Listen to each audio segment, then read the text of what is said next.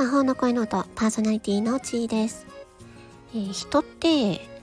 肩書きで人を判断してしまいがちですよね。私のこのスタンド FM の、まあ、プロフィール欄を見ていただくと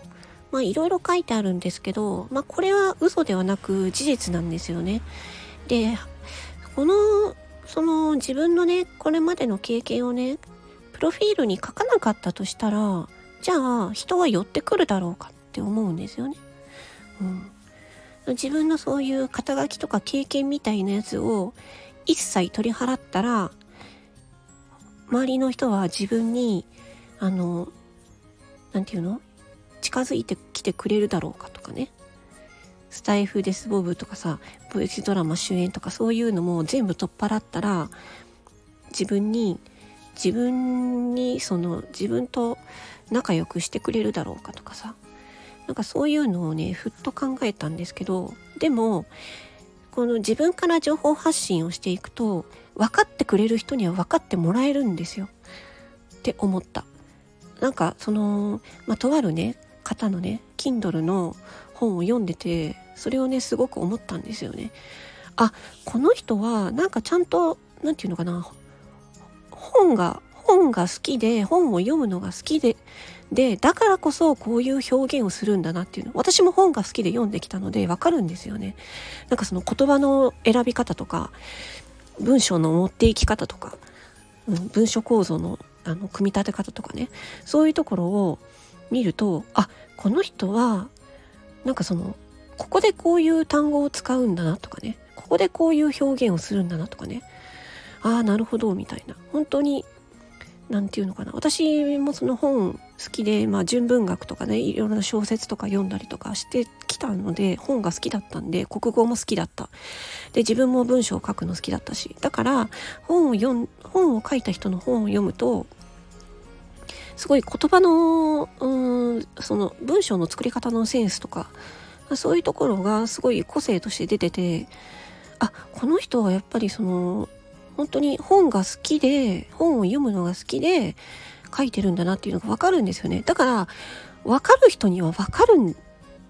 じゃないかなってやっぱりその人の力っていうのは。私もまあえっ、ー、とちょっと前にお話ししたんですけどあの全く別のねえっ、ー、とアプリであの初めてそのライブに来てくれた人とちょっとお話ししたんですけどああの声が優しい感じでいいですねって褒めていただいてまあ私はねそれを言われてまあこの人はまあ初めてだからそうやって褒めてるだけだろうと思って疑ってたんです なんですけどなんか VTuber にならないんですかみたいな話になってえでその人の「えじゃあ好きな YouTuber さん YouTuber で VTuber さん誰なんですか?」って聞いたら、まあ、ちょっとねとある方の名前を言われてその方は本当に40万人以上の大人気の、えー、VTuber さんでえー、すげえこんな人がいるんだと思って。でそんなすごい人が好きだって言ってる人が私に対して「あ声声素敵ですね。優しい感じでいいですね」とか言って。でゲームとかゲーム配信とかやったらどうですかとか言って絶対飲みますよみたいなこと言われて。初めての人にね